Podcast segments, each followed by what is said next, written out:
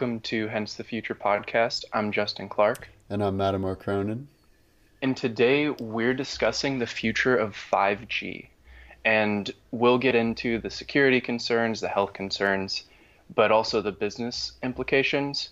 Um, first, though, Mattimore, what is 5G? Yeah, so 5G is the fifth generation of the internet. And so, about every 10 years, they'll update the internet infrastructure to keep pace with the changing technology and devices. So, we started with 2G, then 3G, then 4G, now 5G is the next generation. And really, it's a software defined network. So, there's still cables, it's not entirely cloud based, but this is the big step in the direction of having everything be processed in the cloud. And mm-hmm uh, the capabilities from having these denser bandwidth networks are pretty extraordinary. So there's a hundred times greater capacity with 5G than with 4G. Mm-hmm. So and that basically means that right now, for 4G, for example, can put out let's say 200 megabits per second, or like that's the bandwidth of things that you can download. So if you're streaming a movie from a mobile device, that's the fastest you can download. With 5G, yeah. you can download at 20 gigabits per second. Yeah, so to put that in, in terms that are more real world, so let's say you want to download a two hour movie before a mm-hmm. flight. With 3G, it would take you 26 hours to download that movie. With 4G, mm-hmm. it takes about six minutes. With 5G, it would only take 3.6 seconds to download that movie. So this is a huge game changer.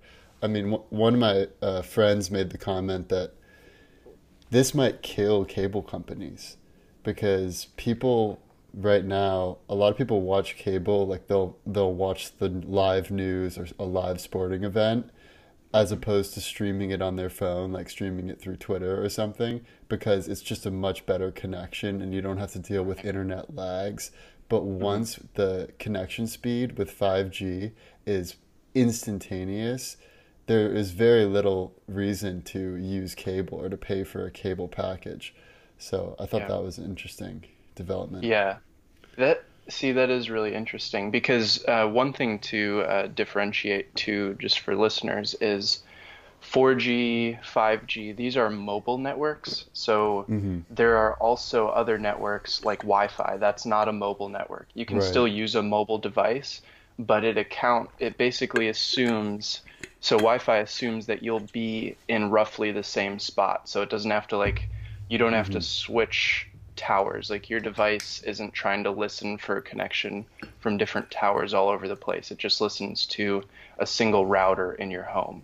Right. But with 5G, you can be on the move anywhere streaming these really high bandwidth uh, media content. Mm-hmm.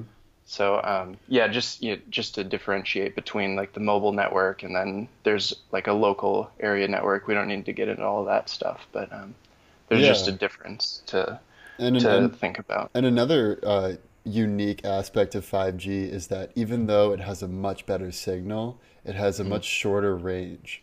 So mm-hmm. where, whereas two, 2G and 3G and 4G have a pretty wide range, like you can be pretty far away from a cell tower and still get decent service.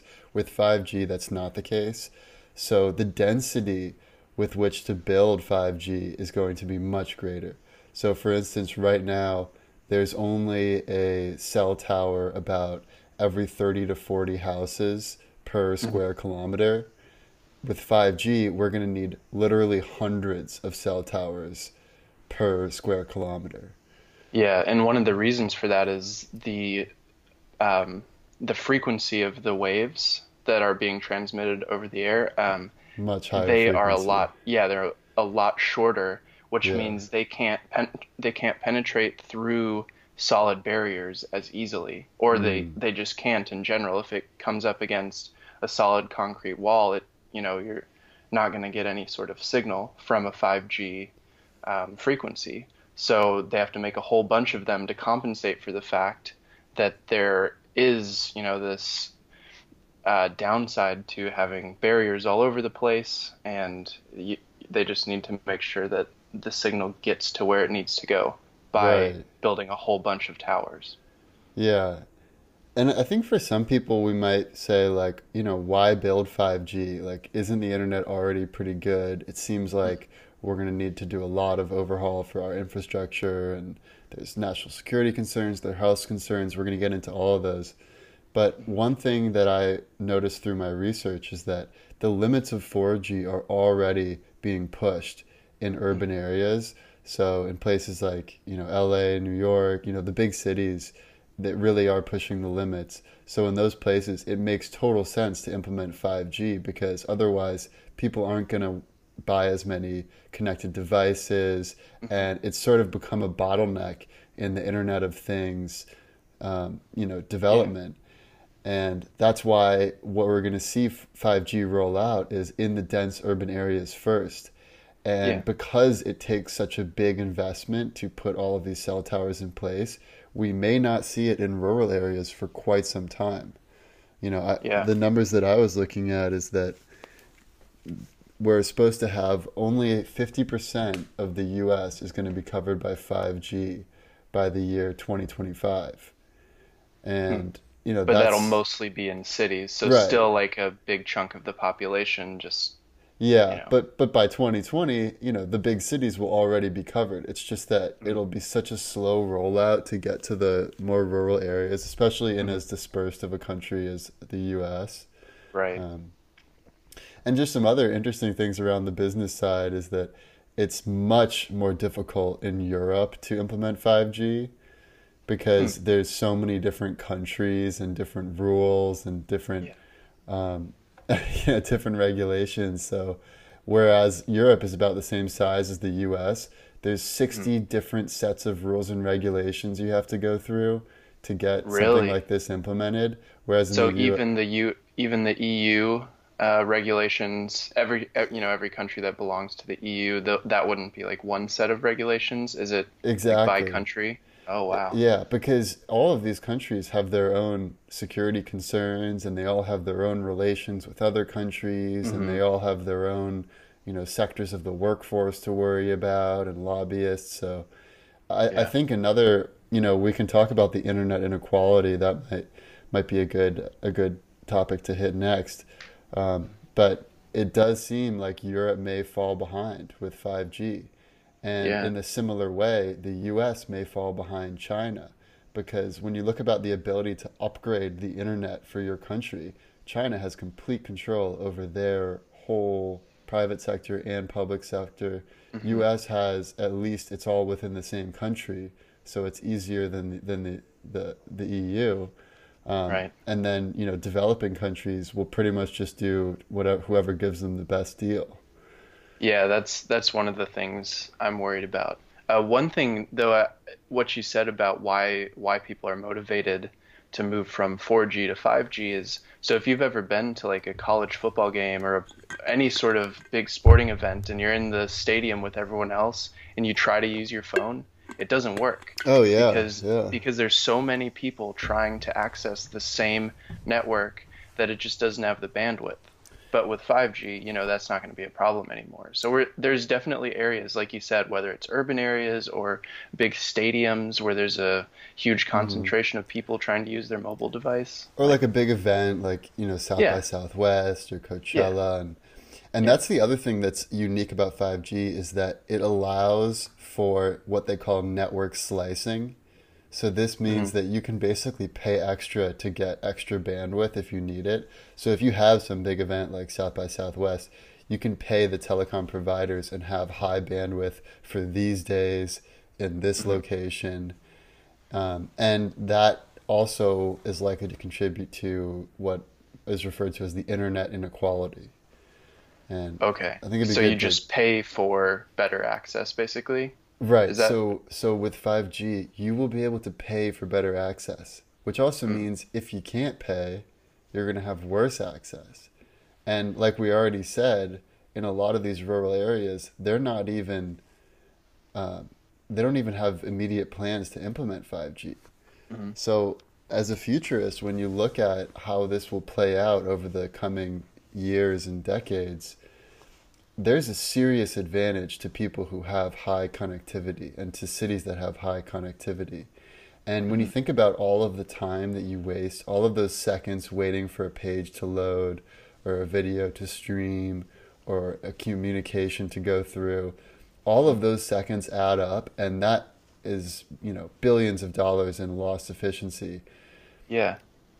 And one one way to take that even further is if we're talking about big cities, the the Internet of Things and all of these sensors all over the place, whether yeah. that's smart cars or let's say sensors in the water system or the electrical grid, and embedding, let's say, some sort of predictive analytics or AI to, mm-hmm. you know, determine when, you know, when should electricity be sent to this part of the country and when should water be diverted or what you know all of these things that can be automated they need to be connected to the internet.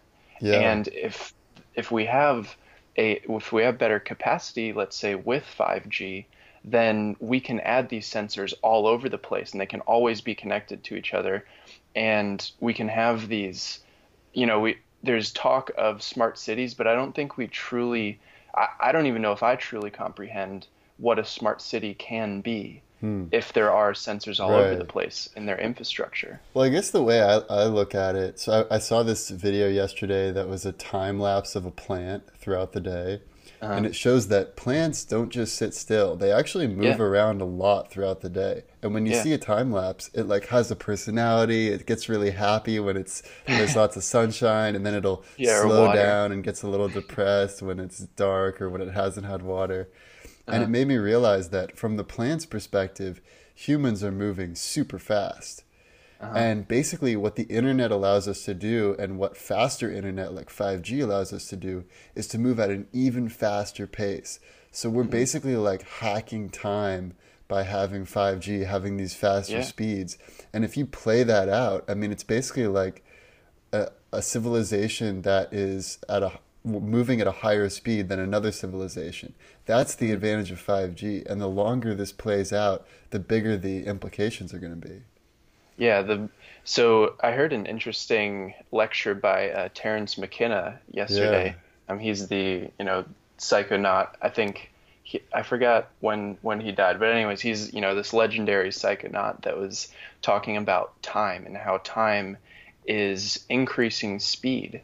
It like the the way he was defining time is the number of events per you know mm. unit of let's say a year or something if you look back 4 billion years barely anything was happening and it, as you go more towards the present there are more events happening because we're more connected and because things are more connected so the more events that take place the more innovation that takes place and then the faster let's say ai can iterate on itself or yeah. learn and all of this stuff so well, the internet.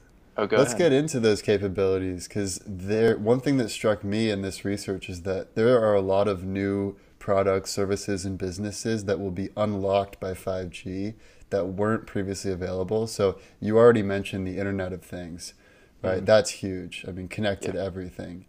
Another yeah. area is VR and AR because yeah, right especially now, AR. Yeah, because then you're you're mobile and on the move, and you don't Totally. You're not going to be just sitting at your home under, you know, Wi-Fi is pretty good, but if you can be mobile with right. augmented reality. Well, because right now, what is VR? It's like you have this clunky headset that has a mm-hmm. fat wire that's connected yeah. to a supercomputer, and that's essentially that's a huge limitation. If you have 5G, if you can download a two-hour movie in three seconds, with that capability, you could have something that's that looks as sleek as Warby Parker glasses that yeah. and, and, you know some like AirPod looking you know hermetically sealed hearables and you mm-hmm. can basically walk around the world and have full VR or AR capabilities and this could be the first step in the direction of a brain machine interface because yeah. 5G is the first network that will be almost at the speed of thought yeah, I mean, it, and you could even have a sort of a rudimentary brain machine interface where you're not, you know, looking into the depths of the brain and you're only looking at what makes it to the conscious part of the brain, which actually is, you know, I think it's it's really hard to define. So I'm not gonna claim to know exactly um, what it is, but suppose the the cortex, like the conscious part of the brain, is not really processing that many, let's say, bits of information, which is the same units that computers use for information. Mm-hmm. So, we, I mean, I think 5G can handle a relatively simple brain machine interface if you know if we're not tapping into the unconscious components of the mind and thought and all of that yeah. stuff. I mean, there could be something where, based on where you're looking at the screen, you can search for various things, or based yeah. on hand gestures, or obviously voice is something that'll be big. Mm-hmm. Um, the question will be when they can connect it to thought, because that'll be a huge. Yeah, that's when we have the neural link. Exactly, that, but it also gets a little spooky. But yeah, I mean, yeah. F- with 5G, a response time, so the time from when you tap something on a screen to when it actually goes to that next screen, only one millisecond in latency with 5G, which is 400 times faster than the blink of an eye. So that's yeah. pr- that's pretty instantaneous.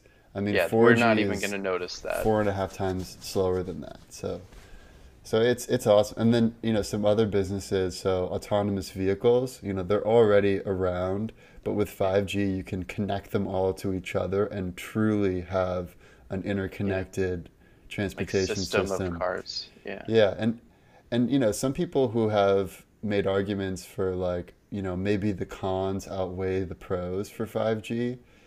They've said yeah, we like, do need to talk about the cons. right, right, and we're yeah we're going to talk about them, but first for the pros. Like, I know. Like, you know, people have said if you're in a self-driving car or if you're having robotic remote surgery you do not want any lag time. It is crucial that there is no lag time. So mm-hmm. for some applications, it is truly a game changer. Yeah, and especially too, because so with some devices, there are, you know, there are ways that you can just do a lot of processing on the device itself. But there are a lot of applications, especially cars and systems of, mm-hmm. you know, the whole anything with system. machine learning, pretty much. Oh, so I'll, I'll, touch on that too. But with um, with a system of cars, you have you have to communicate with all of the other cars on the network. It's not just you're not the only thing. That's not the only car that's on the road. So you need to know where all the other cars are, and um, that requires an internet connection. Whereas some things you can basically program the computer to do without connecting to the internet because it just does this straightforward task, let's say like a warehouse robot of some mm-hmm. sort. Um, but on the machine learning front, there so there's definitely times when uh, machine learning requires connection to the internet, and let's say it's like streaming data to learn, like the learning right, process. Right. Um, but whenever you're, for the most part, when you're applying the machine learning then uh, it doesn't actually need to be connected because you have the right. modeled. If like, you're using historic data, then you wouldn't need a connection. But if you're using real time data, like if the machine is learning and improving in real time based on yeah. new sensory information, then you would yeah. need.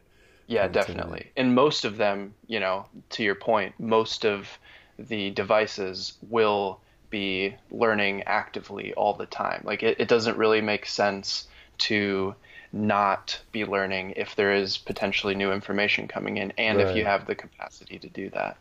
Like so. gaming is a perfect example because as you're going through these virtual worlds, it's updating in real time and it's changing and mm-hmm. you know.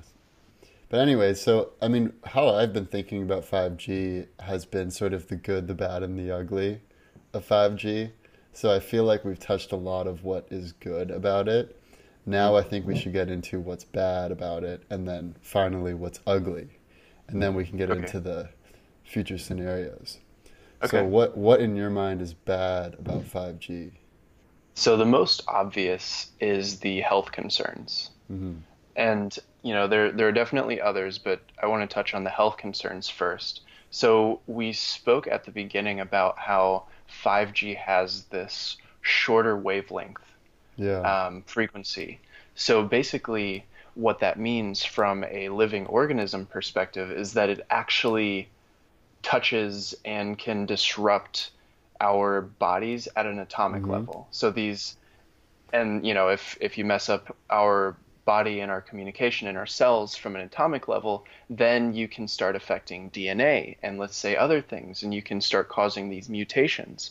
Right. And this can lead to a higher cancer uh, incidence, where basically um, anyone who's always near these 5G networks has a higher likelihood of getting cancer because there is so much, uh, there's so many of these short wavelengths penetrating the body and or not fully penetrating the body because with with let's say microwave radiation that can just pass right through without really affecting mm-hmm. uh, the cells or the atoms but with these shorter wavelengths you know a lot of bad things can happen especially since there has to be so many receivers because they can't pass through anything that's solid really yeah um, so and that can even besides cancer, this could probably lead to birth defects and other sort of um, mutations, or you know, it can alter the gene expression of living people to give them, let's say, a higher likelihood for something else that's highly dependent on your gene expression.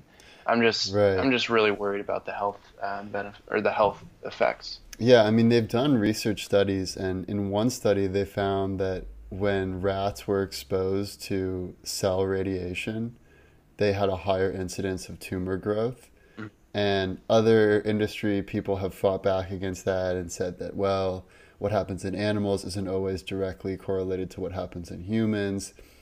And the level of radiation isn't actually that high. So our standards actually, it's still within our standards. I mean, this is what proponents of 5G will tell you. But yeah. one thing that's that I noticed in doing research is that all of the research studies have been with existing levels of radiation, meaning 4G or less. None mm-hmm. of the studies have had the level of radiation that would be in an environment with 5G where you have a cell tower every 10 to 12 houses, which is what we would need.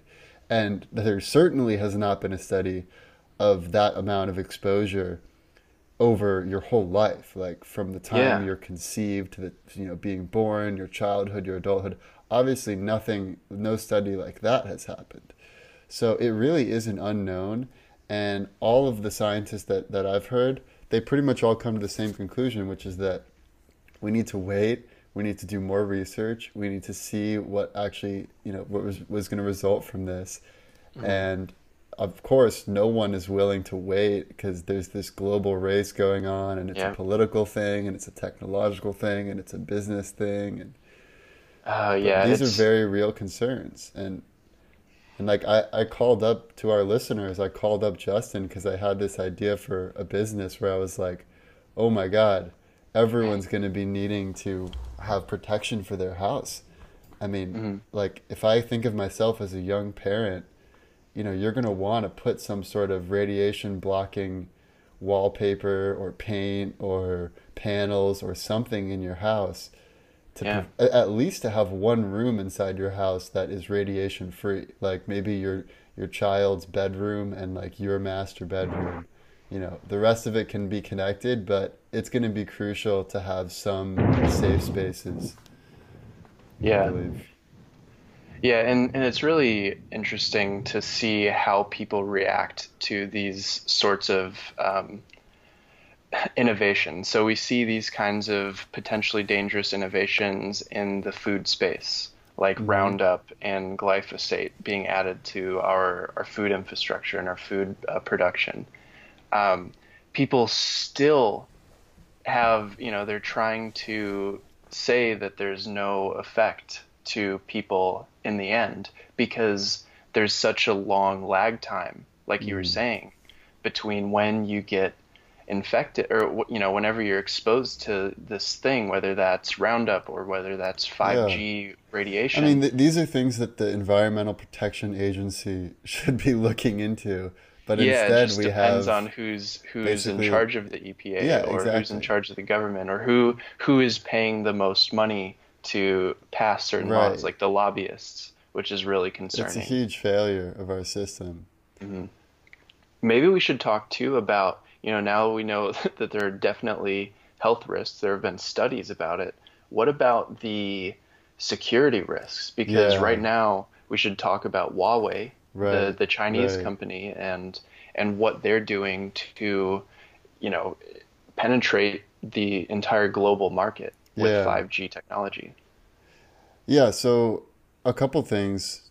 First of all, the reason why 5G is such a big security concern is because, like we said, it's a software based telecommunication system, and any type of software is vulnerable to backdoors, right?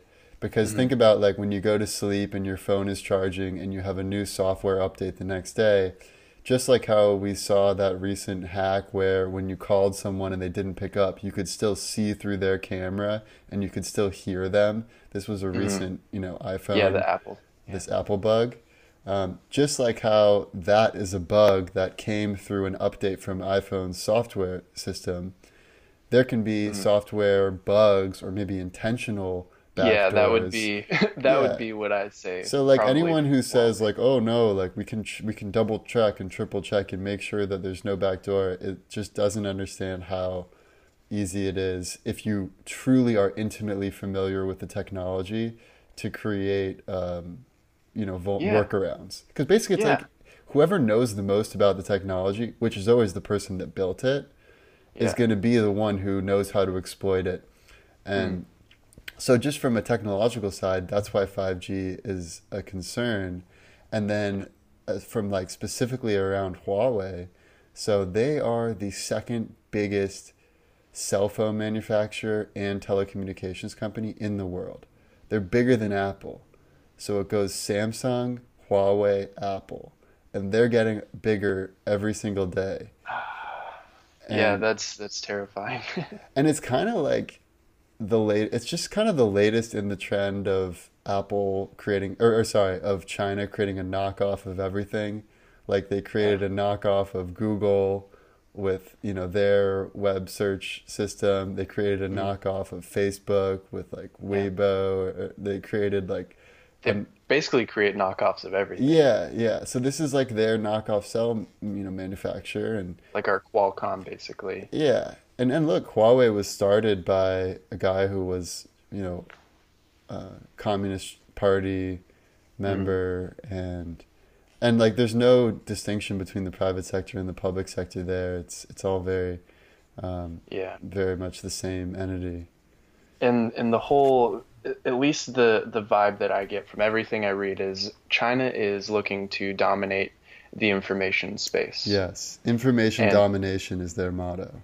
Yeah. So the the issue too with with um, backdoors and allowing Huawei into the U.S. because you know there are arguments that look we should allow them to compete in the U.S. market if we're allowed to see their devices. Right. But right.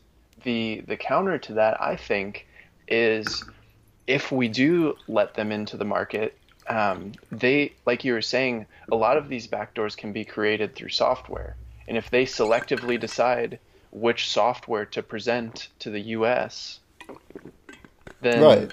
then you know we're never going to find anything because there's nothing there. Even if we have, which we do, we have some super genius white hat hackers, the ones that can, you know, find these vulnerabilities, even black hat or gray hat hackers, you know, the the bad and like yeah, sort of sort of bad, sort of good hackers. Well, anytime can, there's a software update, you'd have to reevaluate the system.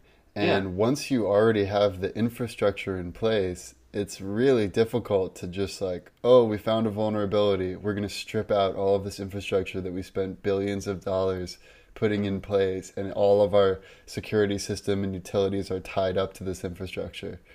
So the reason this is so big right now is because right now is when all of the countries are installing 5G, and what company they decide to go with to to install that infrastructure is going to have far-reaching implications for the next several decades. Mm-hmm. So I, I think it'd be good to see how different countries are responding to this. So, for instance, the Czech Republic had their 3G and 4G infrastructure installed by Huawei. Mm-hmm. So they will likely do 5G also with Huawei, although the US is lobbying against that. Yeah. Poland is interesting because they're a NATO ally and Huawei had strategically made deals with them so that they can basically have all of their infrastructure in Poland and therefore what the US thinks is a backdoor into the whole NATO communications. Um, oh yeah, because if if one country is compromised and everyone is communicating with that country, then all the information is still intercepted right. and it can be sent back to Huawei or you know Beijing, you know, depending on what the connections are. Uh, you know, I hope it would be nice if Huawei was more benevolent, but I I find yeah. it hard to believe that even though there hasn't been like explicit allegations or accusations well, well, there's about. Been, there's been some evidence, like for instance with South Korea, I was reading that we had noticed American cybersecurity experts had noticed that information being sent from Canada to South Korea was being mm-hmm. diverted to China. And South Korea oh. Is entirely dependent on Huawei infrastructure. And so, what the cybersecurity experts think is that this was basically a test to see if China could effectively intercept all of the information in this one channel where they have infrastructure control. And so there have wow. been lots of there's been lots of circumstantial evidence around what China's trying to do. Mm-hmm. And China's just not the kind of com- country that operates randomly. Everything they do is well yeah. planned out, and they can plan ahead for the next hundred years. Whereas yeah, Americans, they're not worried about election cycles. Exactly, they're just yeah.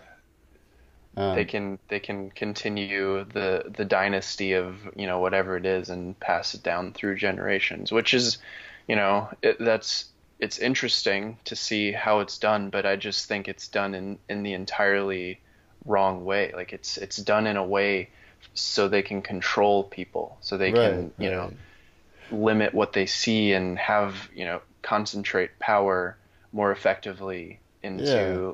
like. The, well, that's the thing. Like if if China was a free freedom of information, freedom of thought, freedom of belief sort of country, then mm. there wouldn't be any issue really. Mm. You know, if if the next biggest producer of telecommunications infrastructure was the Netherlands or Denmark, there'd be no issue. It's the fact that China continuously censors information. Like if you're in China, you cannot search for Tiananmen Square and get an actual result. Just yeah. like you can't show a photo of Winnie the Pooh because he looks like President Xi. I mean, there are some pretty whack rules in China. Wow. Where, you, where I, have never heard that one. yeah, yeah, yeah. Because wow. people made fun of President Xi as looking like Winnie the Pooh um, from this one picture he had with Obama, and so they just straight up banned Winnie the Pooh. And it's like, okay, if this country is going to ban Winnie the Pooh, what else are they going to ban? And what kind of world does that look like if you're a kid and you grow up and you cannot accurately research history or popular yeah. culture. I mean, this is, I think, even more dire than most people realize because, I mean, as we, we'll get into the future scenarios, but we could see the internet basically fork off into two different paths one that's free flowing Western information version of the internet, and one mm-hmm. that's a one stop shop for authoritarians where you can yeah. censor people, you can surveil them, you can put misinformation in there or propaganda and mm. just limit the flow of information however you so desire. Yeah. Yeah, I think I think we this is probably a good time to start talking about the worst case, best case, yeah. most likely. All right, well, let's take a quick break and then let's get into the worst case for the future of 5G. All right. So, Justin, what do you think is the worst case scenario for the future of 5G? Worst case scenario.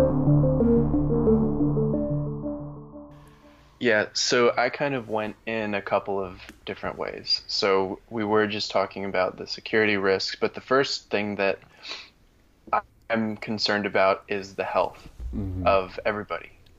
And the the issue that that we talked about is 5G is going to be rolled out in the big cities first, which has the highest concentration of people, and I see an issue with that because people are going to there's going to be a huge chunk of the population that are exposed to this potentially dangerous wave or these these potentially dangerous wavelengths. And if we start seeing these big uh, let's say birth defects or cancer rates if we see all of these things spiking then you know that's obviously a terrible scenario. And then worse is if people like lobbyists or anyone else who's really, you know, a proponent of 5G, whether that's because it makes them more money or something else, similar to what we've seen as a fundamental issue in the politics of the U.S., hmm. then, you know, it's going to be around and no one's going to do anything. There's going to be this a small majority of people that are saying, bad stuff is happening. It's causing cancer. It's causing birth defects. But since there's so much of a lag time, people can make the argument that well, you know, there's not enough evidence. You can't right. assume that you can't assume causation when there's just correlation. If you know, if there's no direct effect, then you know we're fine. Let's just keep going forward. So that's one worst case is like the health effects. And I think the health effects will probably be even worse than we think when put in dense urban environments because in dense environments when there's big buildings, then they need to be all over the place, like more frequently than every like 10 houses, whatever number we we um, saw earlier, 2 to 8, you know, there's there's a big range. Mm-hmm. But anyways, yeah, that's that's one of the the worst cases. Yeah, I mean, I agree. I mean, when you look at what's the worst thing that could happen as humans obviously the end of humanity is one of the worst things that could happen the end of all life would be worse yeah. but if this somehow leads to mass infertility or mm-hmm. you know weird kinds of mutations yeah that could be really bad um, yeah. especially i really worry about the young people and babies and toddlers and adolescents because a lot of the research has shown that that younger people are much more susceptible because yeah. you're you're still developing. And another interesting thing I, I learned in my research is that your skin actually plays a big role in deflecting wavelengths and frequencies that are not oh, interesting. advantageous. So your skin is like one of your best defense mechanisms. And mm. this might this is getting a little mystical, but a lot of mystics and spiritual people also believe that the frequency at which you your atoms vibrate, like you know your vibes, mm-hmm. also play a role in your defense mechanism. So if you feel very confident with yourself, you're very at peace with yourself, you you are not mm. in a mm. bad place mentally, physically, spiritually, if you're overall healthy, or as one way I've heard it described, if the master is home, then it's mm-hmm. much much less likely that an outside intruder will be able to get in in the form of a mutation or whatnot. Mm. So especially if you're like a troubled teenager, for instance, or like a baby that doesn't like really know what's going on, that's like yet another reason why you could be more susceptible to these uh, wavelengths. So oh wow, yeah. So the health the health implications are real, and that's part of my worst yeah. case as far as national security, because I included this also in my worst case, mm-hmm. I, th- I have really two scenarios, and they one of them comes from the other. So I imagine a world where half of the world is basically like China, meaning half of the world is living in another version of reality without all of the information of what has actually happened historically and what's actually going on.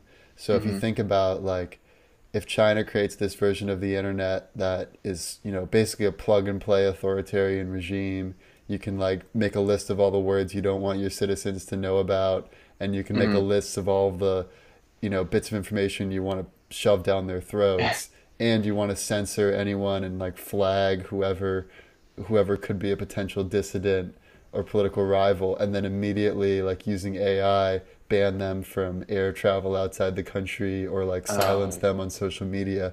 Like if you have this type of system in place and then mm-hmm. China gives it to North Korea and then China gives it to Russia and then other developing yeah. countries that really just want the best possible price, like lots of Africa and Asia and then other parts of Eastern Europe that are kind of on the periphery, like you know, Czech Republic, Poland, mm-hmm. Ukraine, Yeah. Very soon, you could see a situation where half of the world is in a completely different version of reality, just has completely different facts that they're working off of.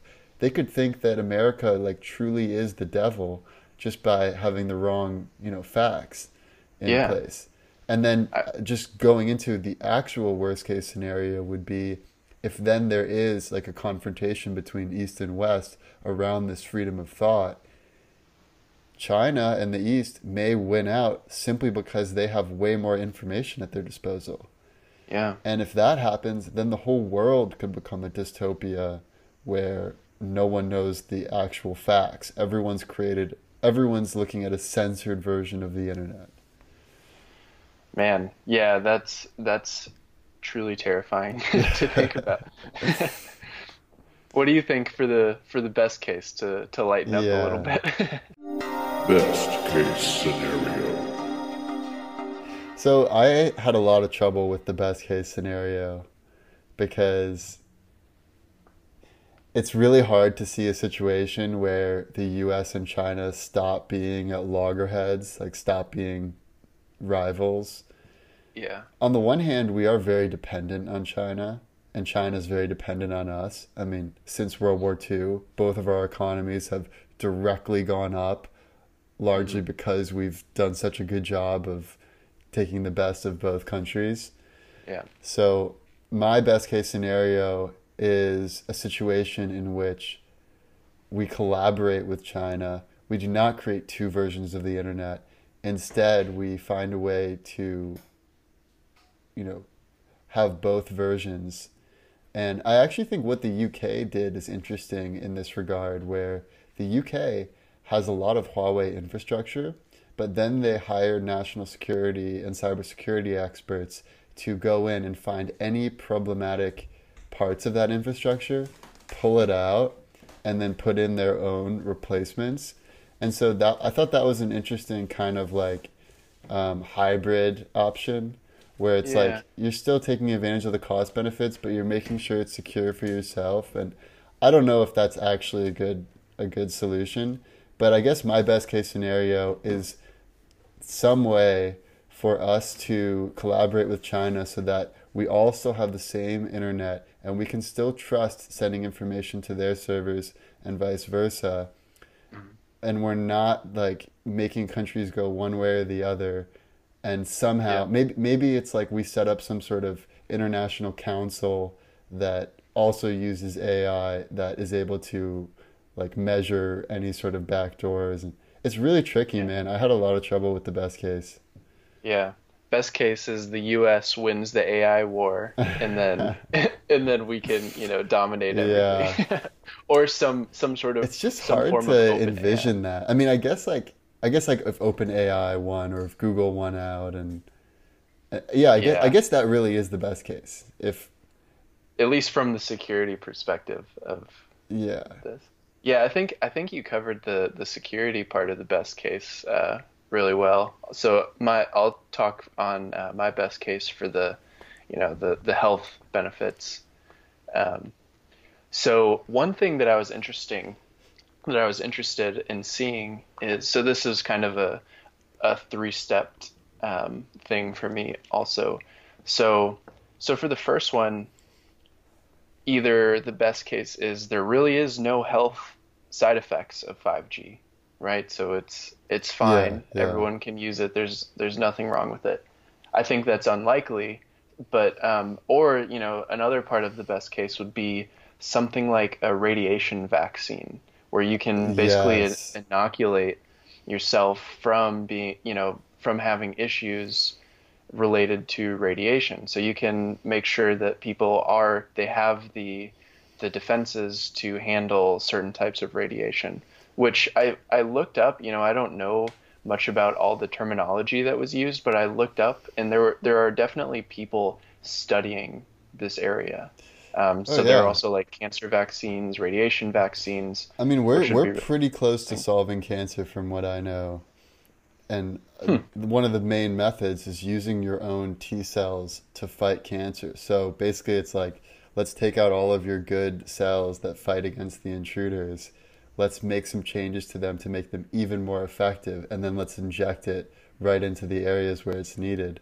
Mm. Obviously, if there's like a less messy way, like in the movie Elysium, where he just has that, like basically like an like like a like a steamer for shirts that like just heals your whole body. like, like that would be nicer, but but yeah, I mean, yeah. if we solve cancer, then that would be a big step forward in combating yeah. 5G and connectivity and all that. Mm-hmm. As long you know, as long as afterwards we can also defend ourselves from the other effects. You know, we can defend ourselves from from giving birth to children with defects. You know, genetic mm. defects or cellular defects, um, something along those lines. So yeah, there's there are things that I think can happen. You know, um, we just need to make sure that we we're at least protected on the health front. Um, but then, you know, that so I think that's step number one. We need to figure out the health thing. Step number two, and you know, these all assume that we're in the the U.S. version of 5G, where it's pretty safe and we trust everyone. Um, so, anyways, the, the, second part is we kind of usher in an era of smart cities where we can truly, um, com- or we can truly have the capacity for automation and AI to mm. to learn and to to basically just automate everything that we've talked about in the past in the previous episodes the future of intelligence the future of automation all of these things can actually happen when we have these highly connected cities where yeah. where devices can be learning so if we have like a central ai but but its its nervous system and its limbic system is is all of these sensors all over the place, right? Yeah. It, it needs it needs this internet infrastructure to to do that, and it and we need you know we, will we'll need that sort of um, that internet uh, device, yeah, those well, internet connected devices. Well, I always go back to the Earthling perspective, which is that mm-hmm. first and foremost, we're all Earthlings. We're all trying to do what's best for Earth, even if mm-hmm. you don't realize it. And we're basically upgrading our own capability to do what's best for Mother Earth.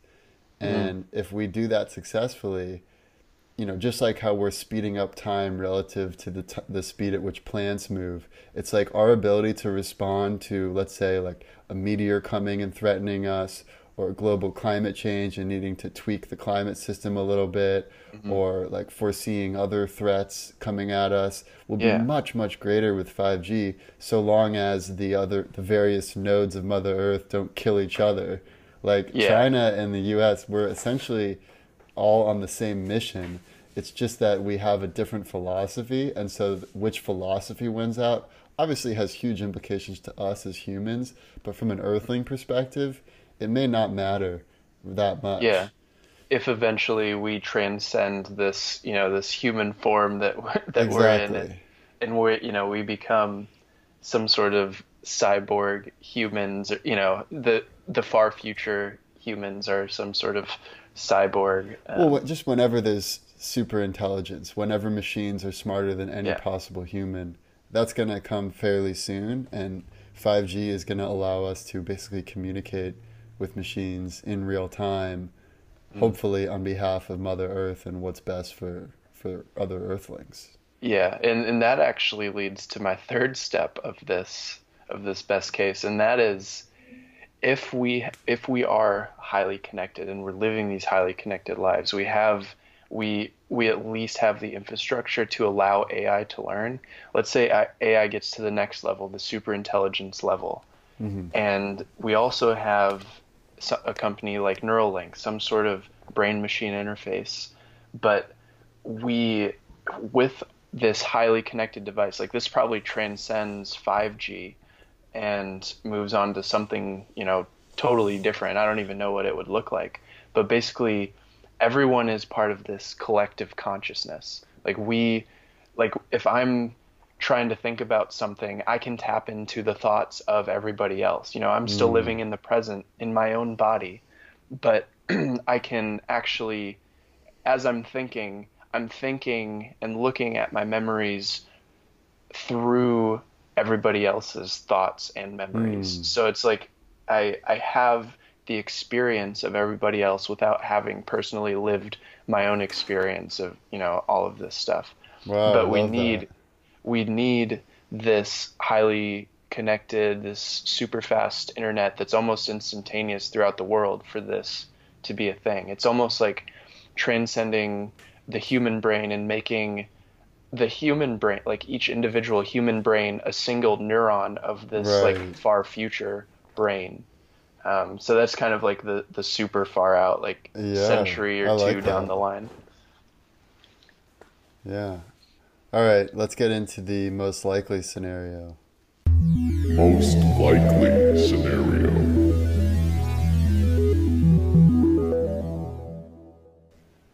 Okay. So I, I guess I can start you this go ahead. one. So my most likely scenario from a national security perspective is that there's going to be a growing number of modern authoritarian states. Mm-hmm. So I think that's fairly unavoidable, at least in the short term. Meaning, just like how we see, you know, Iran and Turkey and Venezuela and certain countries that have authoritarian regimes, a lot of these regimes have had a tough time because their people have free access to information and they can rebel and organize against the dictator. I think what we're going to see in the near term in the future are more authoritarian states that have the ability to censor information, to surveil their citizens, and to control the narrative.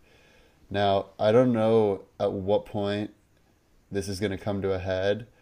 I don't think the most likely scenario is that all countries end up being authoritarian. You know, that's the worst Yeah. case. But I do think that there is going to be a battle for freedom of information. And I could see situations where there's sort of an underbelly of companies and products and tools and maybe CIA operations or whatever that basically try to give information access to people who don't have information access. And I think through that, a lot of these regimes may fall apart because I strongly believe that in the end, truth always prevails. Mm. And you can only fool people for so long. And yeah, we might have a couple terrible like decades or whatever if you're living Right. in one of these authoritarian countries. But I truly believe that the most likely scenario is that in the end, freedom of information prevails. And like you said, we become sort of this global network of nodes that can all cooperate to do what's best for the planet and for all of our fellow beings. Yeah, I, I like that. So, so my my likely scenario that you know I think you again you touched on the the security risks um, pretty well, but I think in the short term um, we're going to have you know some cities adopting 5G, some cities don't adopt 5G, um, but what I'm worried about is the countries and the the places that are desperate to position themselves as a some sort of innovation leader. So you have some some countries, let's say in East Europe, that are trying to um, do what they can to be to attract entrepreneurship and innovation.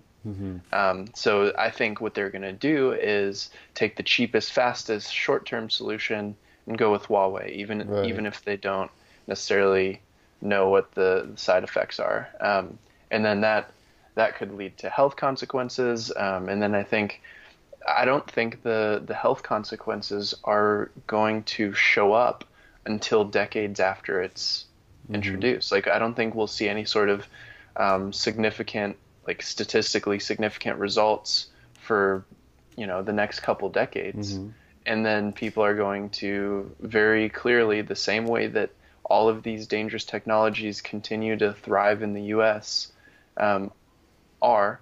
Um, I think it's going to be the same way with 5G, uh, which Yeah. is sort of unfortunate.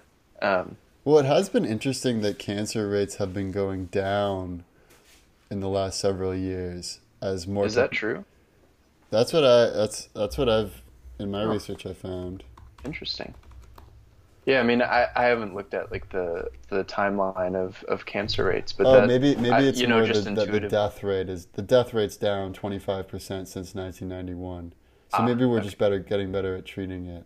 yeah, keeping people alive. But there could be other implications, like we could see more autism. I yeah, it's yeah. really hard to predict like what implications there could be as far as health, but yeah, and I think the fact that no one, I, I, think there will be a select few researchers that are like, this is really bad, we need to stop.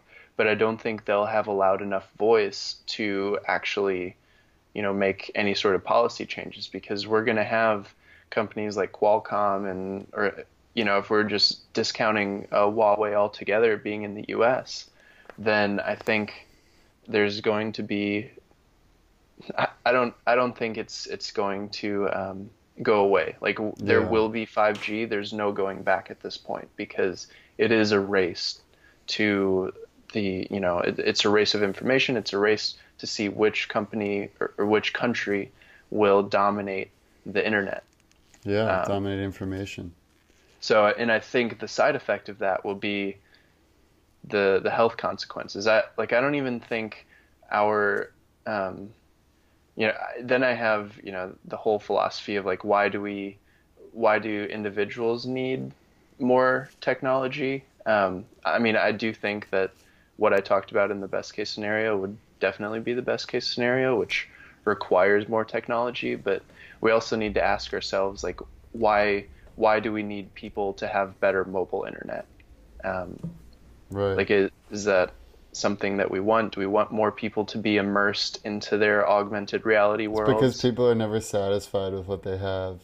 Yeah. It's, it's a trait of human nature. It's not like we actually need better internet and more GDP and we don't need any of that. Just sit in, you know, sit in a nice beautiful mountain cabin and look at the birds and the fishes and Yeah. I agree. It's not like we need this, but it's a fact that it's coming and it's good to be informed about these trends.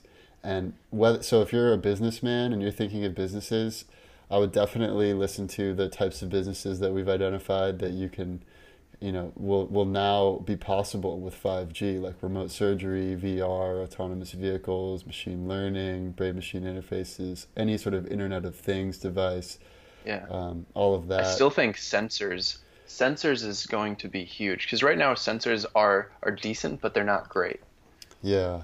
And yeah. so if you're a computer engineer and you're good with like embedded systems, like sensors and these little devices all over the the cities that we're living in are going to be ubiquitous. Like mm-hmm. we're we're going to have sensors everywhere. And if you can start a company that makes good sensors, you know, even yeah. if it's something obscure like tracking I don't know the the mycelial network underneath the ground. You know, I, I don't really know what that would look like, but there are so many things that you can do with the sensors that I think would be beneficial to humanity. Just if yeah. we you you can manage what you measure. You know, for is that Peter Drucker his famous right, saying, right. "What gets measured gets managed." Yeah. So the better sensors we have, we can actually manage these different systems and learn about these systems in a more uh, complete way. Yeah, I totally agree. And I guess some final thoughts I have. I wouldn't recommend getting a 5G phone until 2020. Just mm. one piece of advice because the current 5G phones aren't really 5G. They're sort of like a narrow version of 5G where it's only it will only work in certain areas and a lot of technologists have said that once the full-fledged version of 5G comes out, those early 5G phones may not work on the full network. Mm. So as a consumer, I would say wait till 2020. As a business owner, I would say look at the opportunities. As a parent, I would say look into, you know, Protecting Faraday your caging home. your home or at least one room in your home. Yeah. And as a diplomat, I would say let's try to build one version of the internet that's safe for everyone and have free flowing information. We are all I think that's a good place to wrap up. About three very yeah. Important thing. All right. Well, thank you everyone for listening. We're going to talk about what has happened, 5G, what is currently happening, and what will inevitably happen. The past, the present, and the future.